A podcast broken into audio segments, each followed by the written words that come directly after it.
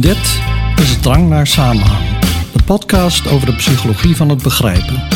Mijn naam is Rolf Zwaan. En ik ben Anita Eerland. Nou, uh, vandaag een heel wat vrolijker onderwerp dan uh, vorige week. want het is onze honderdste aflevering. Yay! En ja. um, voordat we uh, met de aflevering gaan beginnen, pak ik even wat erbij. Tadaa! Zo. Ah, ik heb er zelf ook eentje.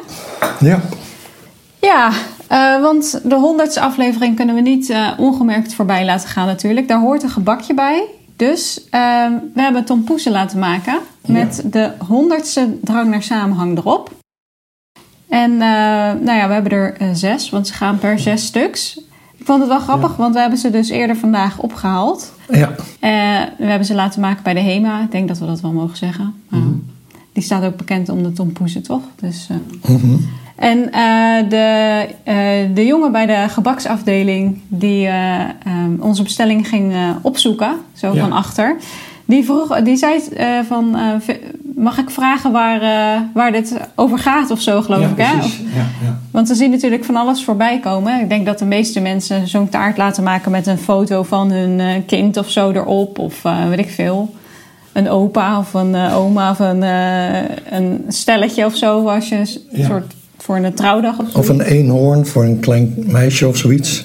Maar wij hebben natuurlijk een logo wat zwart met oranje is. Dus Nou ja, en het ziet er dan het ziet er wat minder feestelijk uit. Daar Ja. gaan we het zo nog over hebben. Maar ehm, ja, ik kan me ook voorstellen als je alleen maar ziet drang naar samenhang op wat Tom Poes, dat je denkt, waar gaat het over? Zoiets van, ik hoop wel dat dat ding niet uit elkaar valt of zo. Hè? Ja. Dat die samenhangt.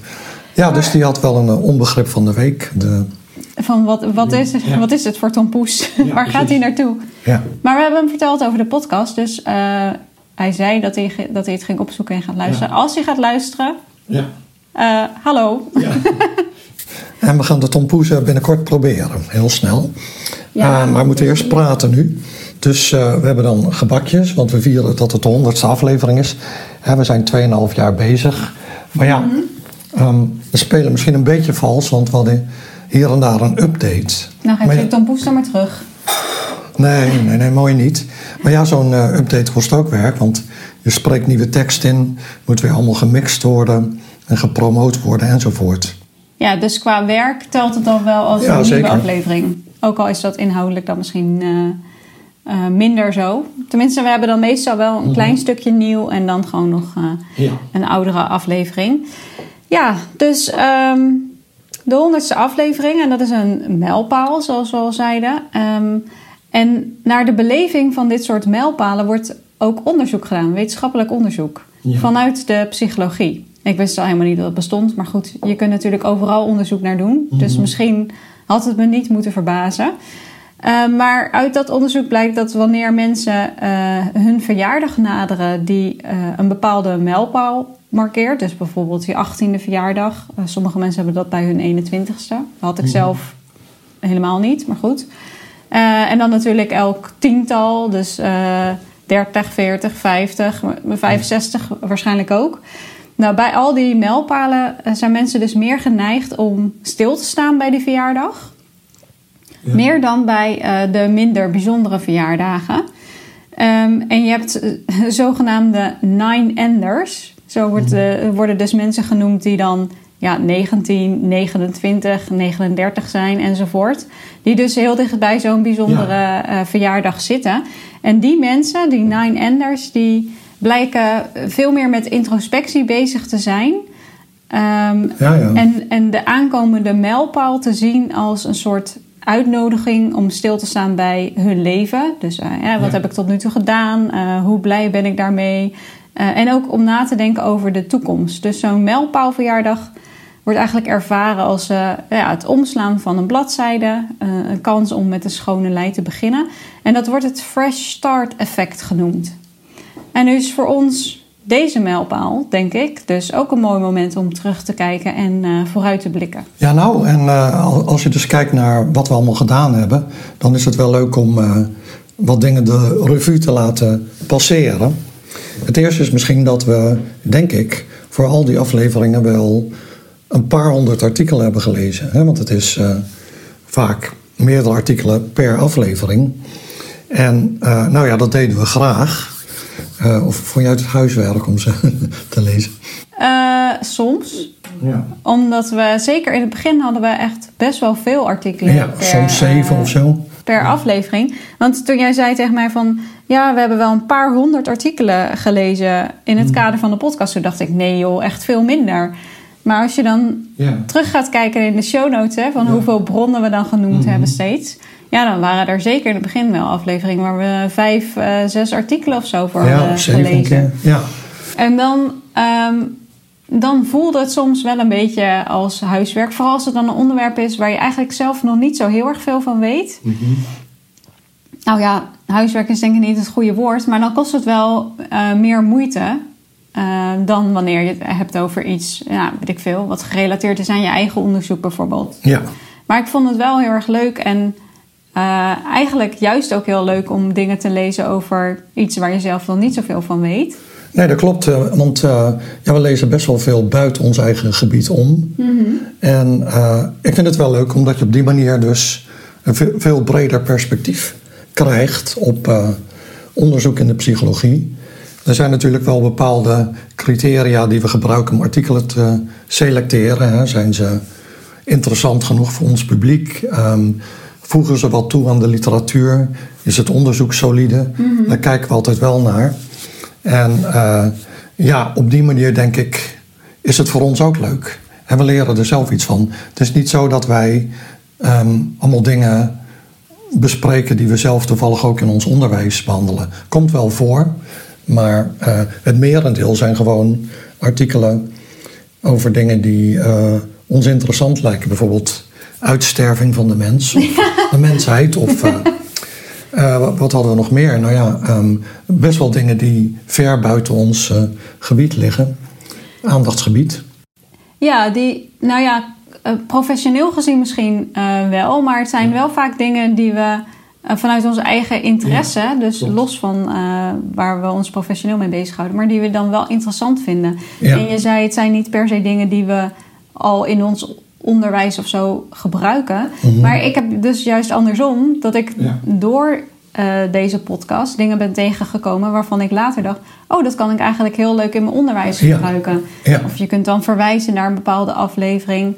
En ook, um, ik begeleid nu een, een AIO, een promovendus, die onderzoek doet naar misinformatie. En ik heb al verschillende keren gehad dat we een artikel hadden gelezen en besproken in de podcast. Uh, waarvan ik later dacht: oh, daar kan hij misschien ja. ook wat mee. Ja. Dus op die manier ja, krijg je inderdaad een veel bredere blik. En je wordt eigenlijk min of meer gedwongen om je te verdiepen in dingen ja. waar je je anders misschien niet zo snel in zou verdiepen. Nee, dat klopt. En als onderzoeker zit je natuurlijk in een bepaalde silo, zeg maar. En je weet heel veel van een klein gebied. Mm -hmm.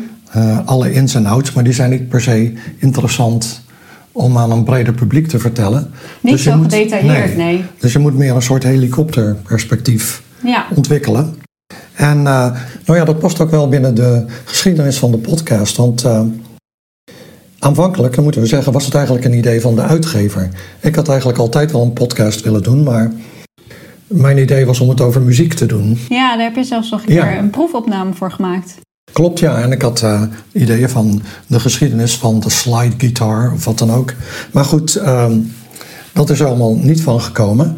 En ondertussen had ik natuurlijk dat boek Drang naar Samenhang. En de uitgever die suggereerde om daar een podcast van te maken. Mm -hmm. Kan ik natuurlijk niet in mijn eentje doen. En um, nou ja, jij uh, bent natuurlijk dan een logische keuze omdat je ook in het vakgebied zit. We hoeven niet speciale dingen te regelen. En wij praten natuurlijk altijd al over onderzoek eigenlijk. Behalve de afgelopen twee weken. Behalve de twee, laatste twee weken, dat is waar.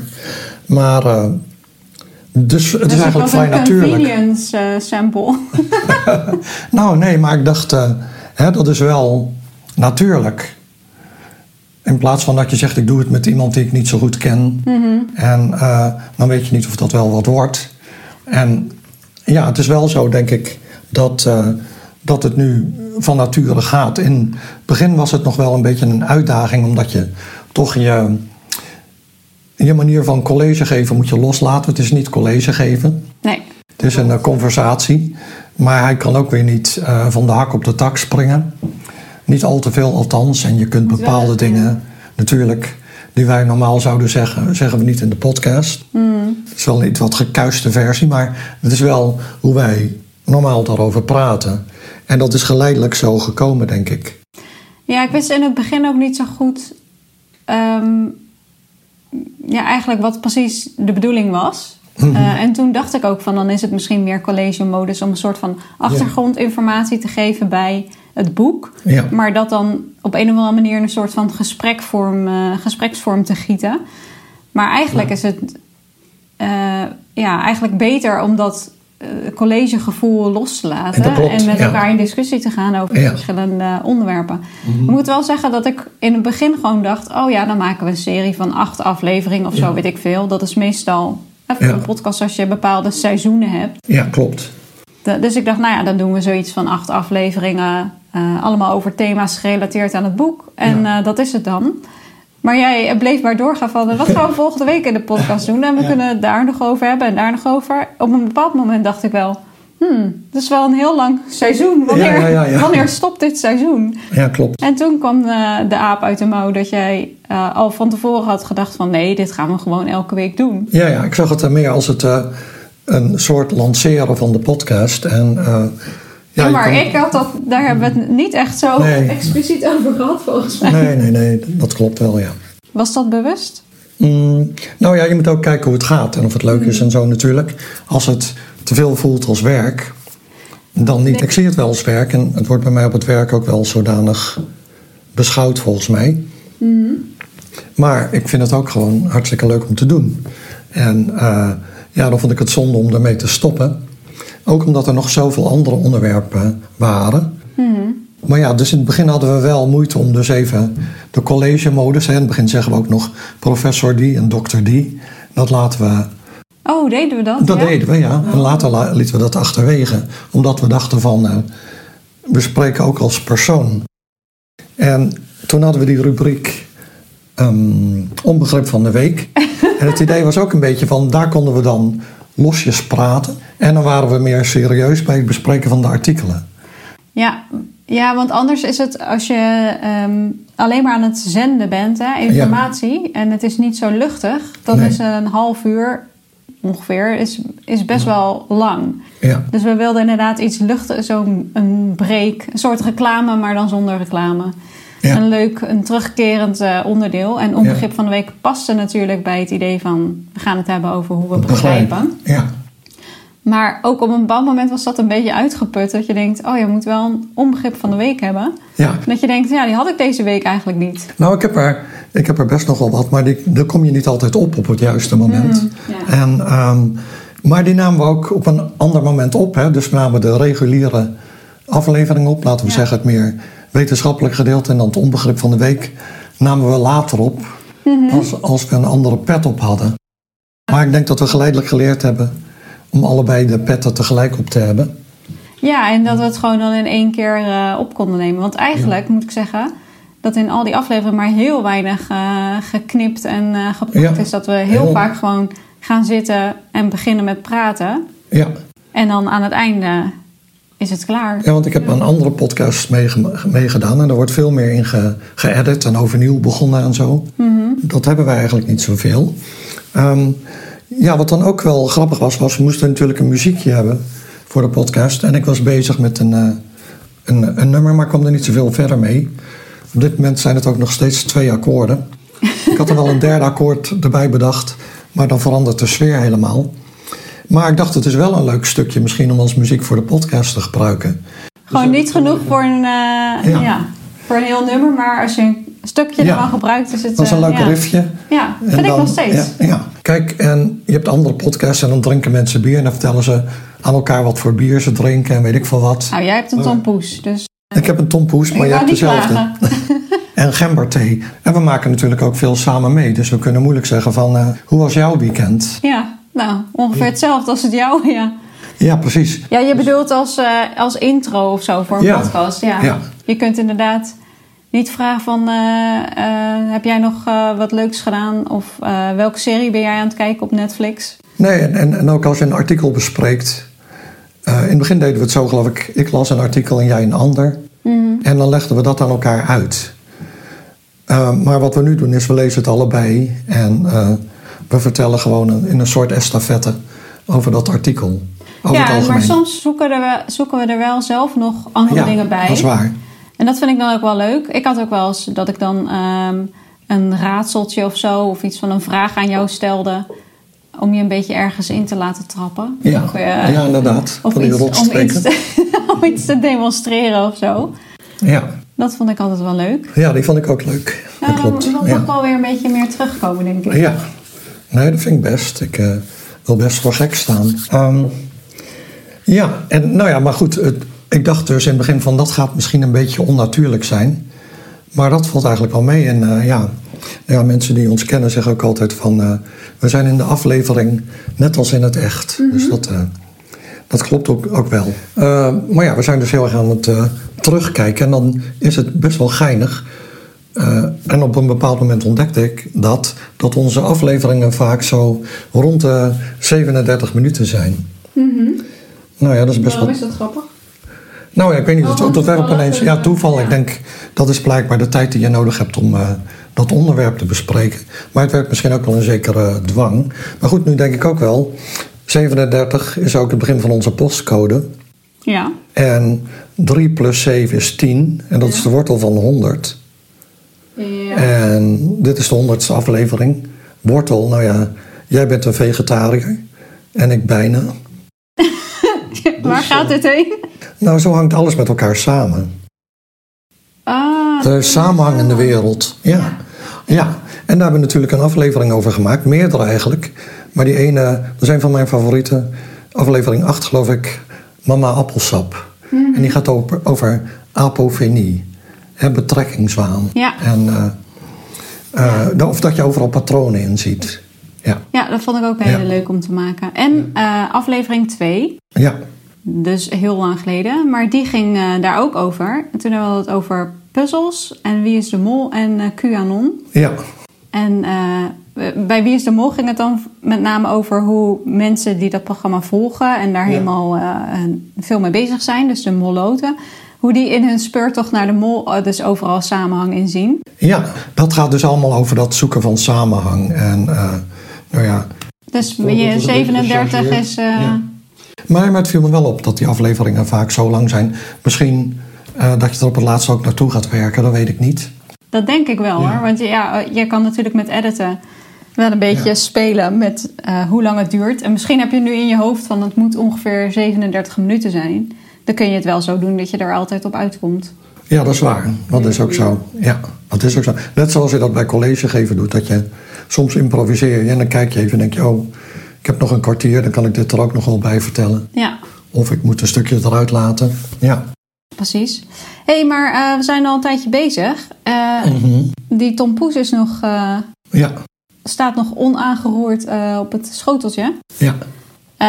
Misschien is het ook niet heel smakelijk als we een tompoes gaan zitten eten terwijl we aan het opnemen zijn. Maar ik vroeg me eigenlijk af hoe jij een tompoes eet.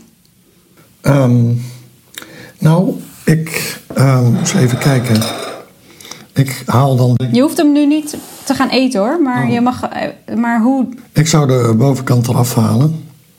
Die dus hier zwart is. die mooie bovenkant? Ja, en dan zou ik die af en toe een hapje daarvan nemen en dan gewoon hapjes van de resterende tompoes. Ja, oké. Nu is het, eh, de vraag is altijd hoe eten mensen een tompoes? Ook onderzoek naar gedaan. Eh, en eh, er worden vijf manieren beschreven waarop je een tompoes kan eten, maar dit zit er niet bij, wat jij nu Oh. beschrijft. Nee? Nou ja, niet als je alleen de bovenkant eraf haalt. Als je nou zegt, ik neem ook nog een beetje van, dat, van die pudding mee.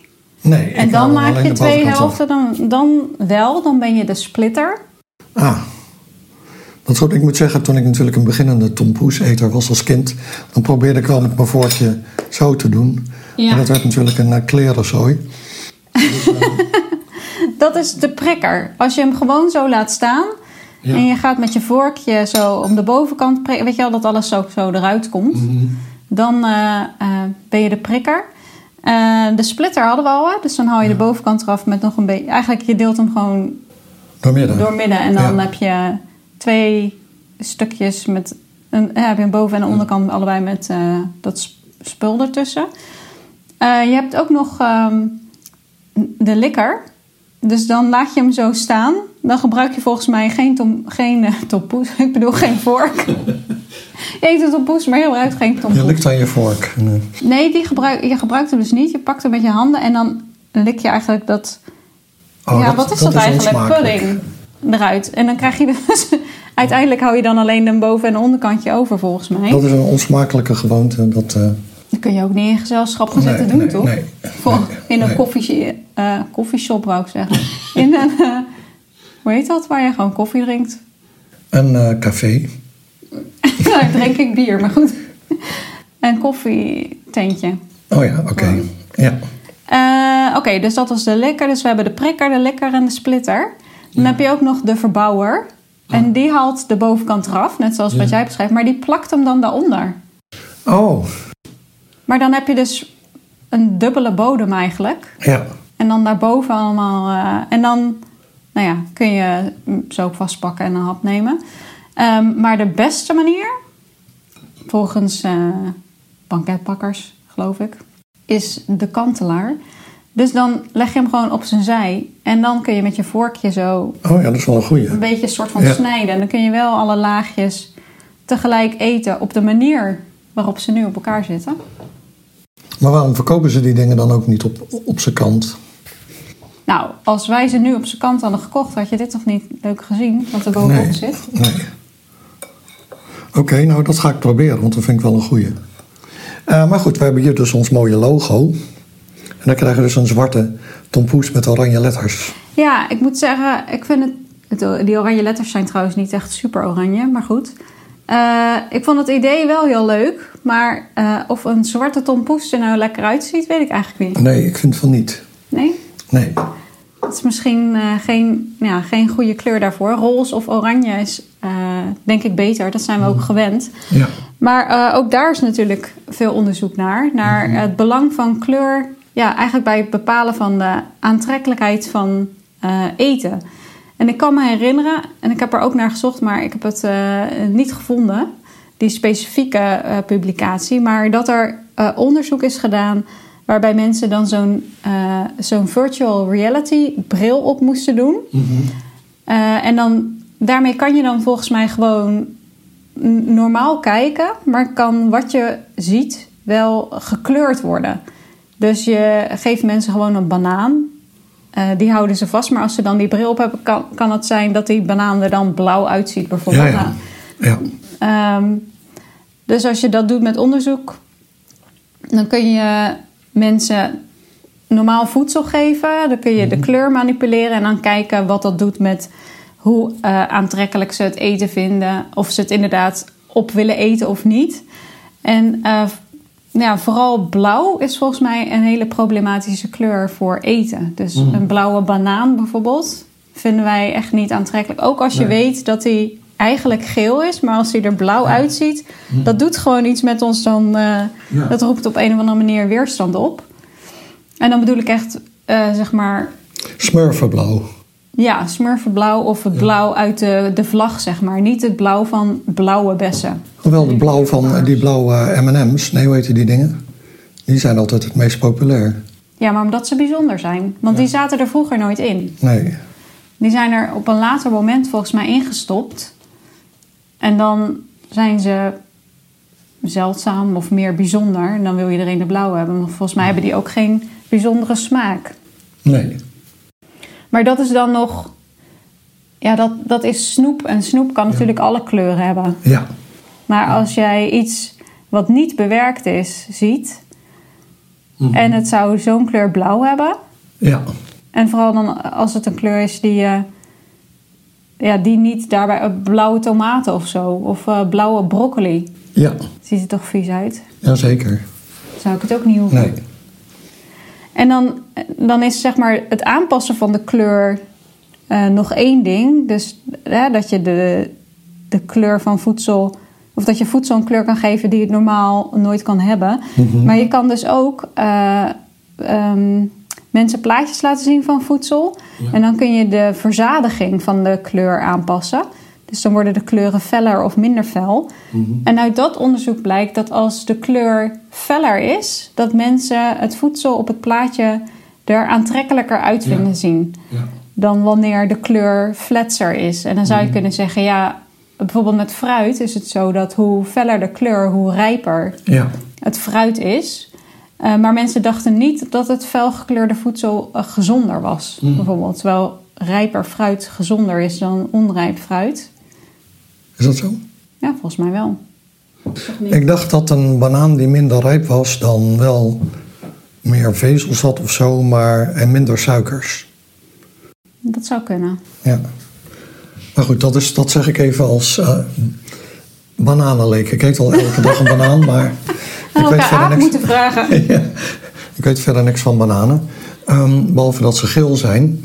En dat is trouwens ook wel eh, eh, een mooi bruggetje. Ja, dus eh, naar een onderwerp dat eh, hier ook relevant is. En dat is eh, wat in het Engels heet color diagnosticity. Dat wil zeggen ehm, dat de kleur helpt bij het herkennen van een voorwerp. Dus het feit dat alle bananen geel zijn, of ze kunnen ook groen zijn als ze niet rijp zijn, maar geel ehm, bij banaan en rood bij aardbei en zo, dat helpt je bij het herkennen van dat object.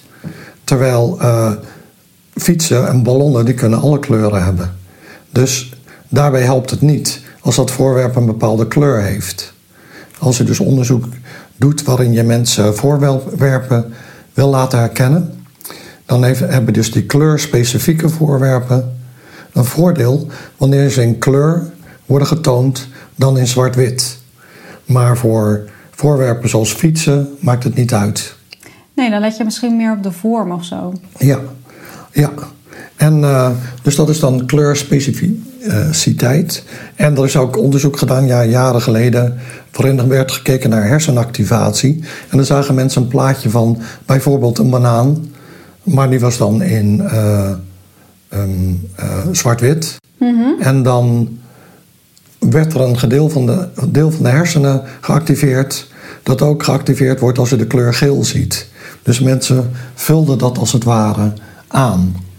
Ja, omdat je ook weet, ja. uh, die banaan moet geel zijn, ja. want een banaan is altijd geel. Ja, precies. Dus je vult, en je zult zeggen van, uh, nou ja, hoe interessant is dat?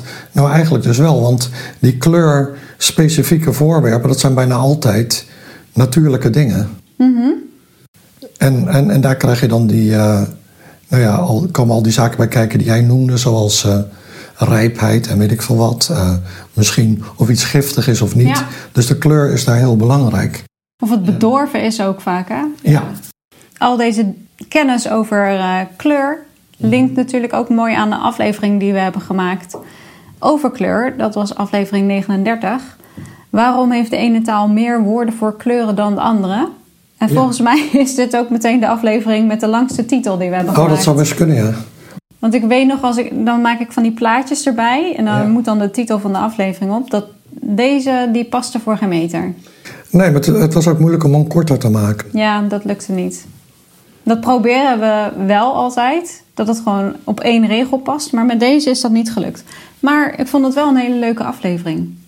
Ja, dat vond ik ook. Zeker. Het is ook een heel interessant onderwerp. Omdat natuurlijk verschillende talen met elkaar vergelijkt. En, dan, en als je in je eigen taal zit, zeg maar. Dan besef je niet dat er in andere talen misschien wel veel minder woorden voor kleuren zijn. Mm -hmm. Dan in je eigen taal. Ja. Dan denk je gewoon, natuurlijk, dat is rood en dat is geel en dat is oranje. Maar dan blijkt dat uh, in andere taal bijvoorbeeld er helemaal geen woord is voor oranje. Nou, ik, je zit nu heel, uh, heel duidelijk te gebaren van dit is oranje ja. en dit is groen en uh, dit is rood. Maar ik moet ineens denken aan jouw skistokken. Ja, die zijn groen. ja, nou, daar denk ik dus anders over. Maar goed. Of hebben we dit al een keer besproken? Nee, toch? Um, ik weet het niet, maar inderdaad, mijn skistokken. Ja, ik weet niet, misschien hebben we het wel gezegd, maar er staat een, dat is wel een nadeel van mijn theorie dat erop staat dat ze. Het staat yellow op. Ja, maar voor mij zien ze eruit als groen. Ja, het is denk ik een kleur waarover best wel discussie mogelijk is. Maar zo'n standaard kleurmarker, zeg maar, nu heb je ze in allerlei kleurtjes. Maar zo'n. de- Wat vind ik groen? Ja, ik dus geel. Ja, Maar, maar die kleur zijn jouw stokken. ja, groen. Ja, dus geel. Maar nu ik weet dat jij ze geel vindt, ga ik andere kopen, want dan koop ik een rode. Uh, denk je dat, dat andere mensen ze misschien ook geel vinden dan? Mm, ja, misschien wel. Maar er zit ook geel in je schoenen. Dus het Ja. past juist heel goed. Ja, maar ik vind zelf geel geen mooie kleur. Dus, eh, maar anyway. Hmm. Maar wel voor een citroen. Ja. ja, inderdaad. Een blauwe citroen. Een blauwe citroen zou ik niet echt eh wild van worden. Nee. Trouwens van de gele ook niet echt. Maar ehm, ja, nog even een ander dingetje is natuurlijk eh, de nationale vogeltelling. Ja, Waarbij dit weekend weekend. meedoen. Ja, ik dacht eerst dat we al meegedaan zouden hebben voor de aflevering. Maar we hebben het verschoven naar morgen, de vogeltelling. Omdat het een beetje stil was in de tuin. Nou, morgen hebben we ook een extra teller erbij. Dus dan eh, Oh ja. met z'n drieën kunnen we dat wat beter, denk ik. Maar ja, wat je dan eigenlijk doet, hè, dit, eh, dit is van de. waar is het van? Vogelbescherming. De vogelbescherming, de nationale tuinvogeltelling. En eh er staat ook bij, het is het allergrootste citizen science project van Nederland. Ja. Dus dat is leuk. En toen dacht ik, ja, citizen science, dat ken ik natuurlijk wel, burgerwetenschappers, maar wat zijn daar voorbeelden van? Nou ja, als je dat dan opzoekt, is het best wel interessant. Want bijvoorbeeld eh, voor de 20e eeuw werd wetenschap vaak beoefend door eh, zogenaamde gentleman scientists. En dan kun je denken aan Ant- Antonie van Leeuwenhoek hè, van de eh, microscoop, hè, die hij zelf maakte. Hij was eigenlijk lakenkoopman. En, Geen wetenschapper. Nee. En andere voorbeelden zijn Sir Isaac Newton. Nou ja, natuurlijk, die kennen we allemaal. Ehm, eh, Charles Darwin, die kennen we ook allemaal. En eh, mijn favoriet, Benjamin Franklin. Ik heb hier een boek liggen over Benjamin Franklin ehm, bij Walter Isaacson. Benjamin Franklin, An American Life. Dat is een hele mooie biografie. En eh, ja, het woord eindbaas bestond nog niet in die tijd. Maar als iemand een eindbaas was, dan was het wel Benjamin Franklin. Want hij was dus een van de founding fathers van de Verenigde Staten. Ja, maar wat heeft hij als wetenschapper gedaan dan? En daar kom ik nog op. Hij was ook diplomaat in Frankrijk samen met eh, Thomas Jefferson. Hij was uitgever en hij was uitvinder. Hij heeft bijvoorbeeld eh, het bifocale brillenglas uitgevonden. Ah, Hij ehm, heeft ook een experiment met de vliegen gedaan om aan te tonen dat bliksem elektriciteit is. Hij heeft op zijn reizen heen en weer tussen eh, Amerika en ehm, Frankrijk deed hij allemaal metingen in de Atlantische Oceaan. En zo eh, heeft hij dus gevonden dat de warme golfstroom bestaat. En hij eh, heeft dan ook nog de gebroeders Montgolfier in Frankrijk geholpen met eh, het ontwikkelen van luchtballonnen. Dat gaat helemaal terug naar mijn spreekbeurt in, in de brugklas. Die ging over luchtvaart. Ik had daar een boek over. oh. En daar kwamen de gebroeders Montgolfier ook in voor. Dus dat waren de eerste ballonvaarders met hulp van Benjamin Franklin. En hij heeft zich ook nog ingezet voor de zwemwereld. Want hij, op jonge leeftijd had hij eh, speciale zwemvinnen uitgevonden. En toen hij in Engeland was, was hij betrokken bij de zwemwereld. En in 1968, dus was hij al lang en lang dood natuurlijk... werd hij als erelid opgenomen in de International Swimming Hall of Fame. Niet vanwege zijn eh, zwemprestaties, maar omdat hij dus bijgedragen had aan de ontwikkeling van die eh, sport. Dus dat zijn allemaal voor, voorbeelden van burgerwetenschappers. En Benjamin Franklin, en dit zijn natuurlijk dan wel de sterren. Maar je ziet dat op, op veel gebieden. Wij maken natuurlijk in ons eigen onderzoek ook wel eens gebruik van, van proefpersonen uit den landen, zeg maar. Die dan vaak tegen betaling meedoen. Ja, En dat is toch ja. wel echt anders dan wat jij nu, crowdsourcing, ja. wij nu beschrijft. Ja. ja. maar eh, ehm, ik wist helemaal niet dat, dat, dat dit, eh, dat dit eigenlijk bestond. Hè? Dus mensen die dan geen wetenschapper zijn, maar die super belangrijke dingen Ja. hebben uitgevonden. Ja. Vind ik eh, heel erg leuk. Maar zoals wij nu citizen science of burgerwetenschap zien, is eigenlijk wel meer dat je de burger gebruikt om data te verzamelen. Zoals bij die eh, vogeltelling Ja, bijvoorbeeld. ja, precies. Dus daar- Ehm, en ik heb daar eerder eh, een keer, ik weet echt niet of ik dat ook al had genoemd hoor, maar daar was ik best wel van onder de indruk. Was een, ehm, onderzoeker binnen de archeologie. Die is opgezet, een website. En als mensen dan zelf opgravingen hadden gedaan of iets hadden gevonden, dan konden ze daar een foto van maken. Dan zeggen waar en wanneer ze dat hadden gevonden en of ze wisten wat het was, geloof ik. En dat dan uploaden op een website. En zo worden dus allerlei opgravingen van voorwerpen in Nederland zichtbaar gemaakt. En dan gebruik je dus het publiek Ja. om dat in kaart te brengen. ja. Ja, dat vind ik superleuk. Ik doe er eigenlijk ook aan mee, want ik heb zo'n vogelfluitherkenning app. Ja? Ja? Eh, ik geloof dat het is van mensen in Amerika en Duitsland, onderzoekers. En dan, eh, nou, dat herkent dan het geluid van een vogel. En dan heeft het je locatie en de tijd en weet ik veel wat. En dan kunnen zij registreren van waar komen die vogels voor, in welke mate enzovoort. Ja, dus het is voor jou leuk zo van, oh, dat is een uh, chif-chaf of zo. Ja. En voor hen is het data. Zijn het ja, data. ik vind dat echt heel leuk als je zoiets kan bedenken. Dus iets waar, eh, ja, waar mensen buiten de wetenschap eh, aan kunnen bijdragen, wat leuk voor ze is. Hè. Mhm. Op een of andere manier moet het voor hun natuurlijk ook iets opleveren, want anders ga je dat niet doen. Nee. En eh, waardoor je dan zelf data kan genereren om die weer te gebruiken in je onderzoek. Er is ook nog een, nog een andere manier trouwens van citizen science, want het is een beetje een wel vaag begrip. Ja. Maar er wordt tegenwoordig ook steeds meer een beroep gedaan op mensen buiten de wetenschap om mee te denken over de agenda voor wetenschappers. Ja. Dus waar moeten wetenschappers nu onderzoek naar doen? Wat, zijn, wat vinden jullie belangrijke vraagstukken? En om Ja. dan samen een soort wetenschapsagenda op te stellen. Dat is, wordt soms ook gezien als Ja. eh, voorbeeld van citizen science. Ja, en het is ook wel zo dat natuurlijk, ik noemde Darwin en eh, Benjamin Franklin. Je hebt ze wel uitgekozen, hoor. Newton. En dan gaan wij gewoon zitten tellen hoeveel roodborstjes daar in de tuin eh, rond hippen. Nou ja, maar dat is anders, want, Ja. want wij doen die ontdekking niet zelf. Nee, nee dus wij, wij, Wij helpen wij- wetenschappers ja. om data te Ja, genereren. nee, dat bedoel ik. Ja. Dus het is, eh, het is toch wel een hele andere categorie, dat bedoel ik. Nou, dat was dan eh, de honderdste aflevering, denk Ja. ik zo. Ja, En dan gaan we morgen maar tellen. en eh, de rest van de tompoes eten.